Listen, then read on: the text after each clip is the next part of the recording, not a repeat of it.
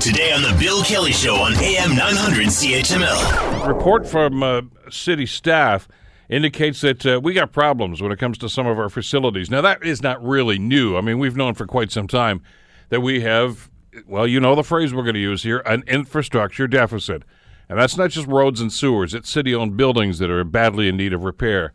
And this po- report focuses specifically on the convention center and the arena.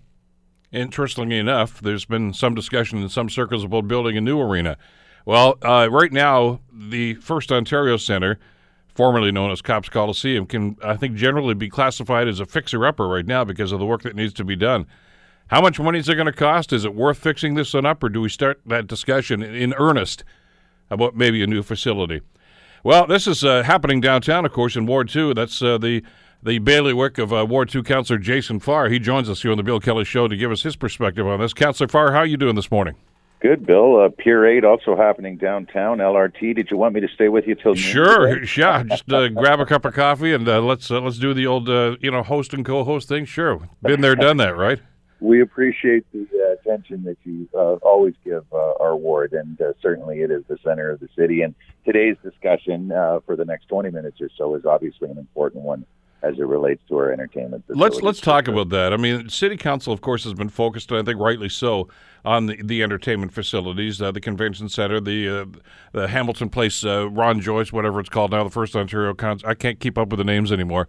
But the arena, of course, is First Ontario Center, and that's been the focus of an awful lot of discussion these days. Uh, you got a pretty good idea, uh, Jay, about the, the, the price tag it's going to take to bring this thing up to speed, and it is significant. Very significant and uh, I guess not all too surprising. We're going to be 35 years old at the former Copps, now FOC, uh, in a few short years. And uh, it is an aging facility and uh, one that requires a great deal of, uh, as you mentioned, capital needs, operational costs for an arena and uh, slash entertainment facility when we have things like the Junos.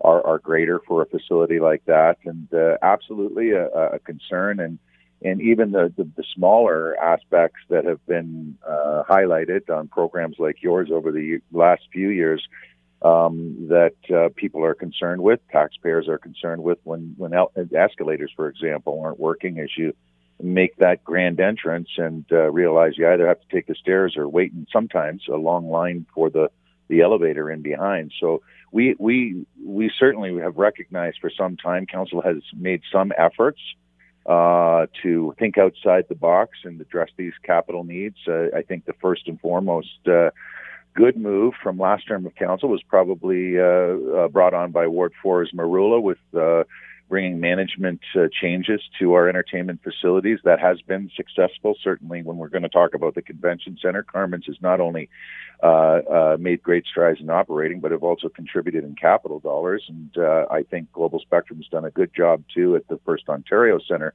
Uh, we've got uh, the Land Development Tax for, Task Force, which may find some much needed capital funds in short and long term for such things as this really, though small uh, number when you compare the overall facilities deficit in the city of Hamilton that's hovering at around $500 million. So I'm glad you mentioned that off the top because infrastructure is more deficits are more than just the roads in this city for sure. But herein lies the problem, and and I know that you, as councillor, are not unaware of the fact that that the arena and the convention center needed work, and and you do allocate money for that every year.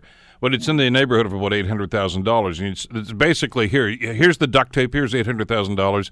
See what you can do with this. This Yeah, report with- is with basically saying you got to, you guys got to play catch up here. We're talking significant. We're talking millions and millions of dollars here. you had to go from uh, you know 0.2 percent uh, to what what really has been required for some time, and, and in the short term, uh, uh, over two percent of uh, of uh, city capital dollars to just keep up these facilities. So yeah, no, it is extremely significant. We're in the order of. Uh, well, the report that we're going to be dealing with in our capital budget on Friday is, is literally an emergency request of $2 million to fix falling bricks. So it's a major public safety issue and, and one that I'm, I'm, I'm hopeful, never like to predict on your program, but I'm hopeful council sees as a, a priority. And the recommendation is asking for these monies in this 218 budget process, and we're in that process now. But when you look at the grand scheme of things and you look at this uh, report, it is, yeah, very, very concerning. And we're only, again, talking about three facilities, but the, uh, the reinvestment and replacement value in the entertainment uh, facilities portfolio is in the neighborhood of about $306 million.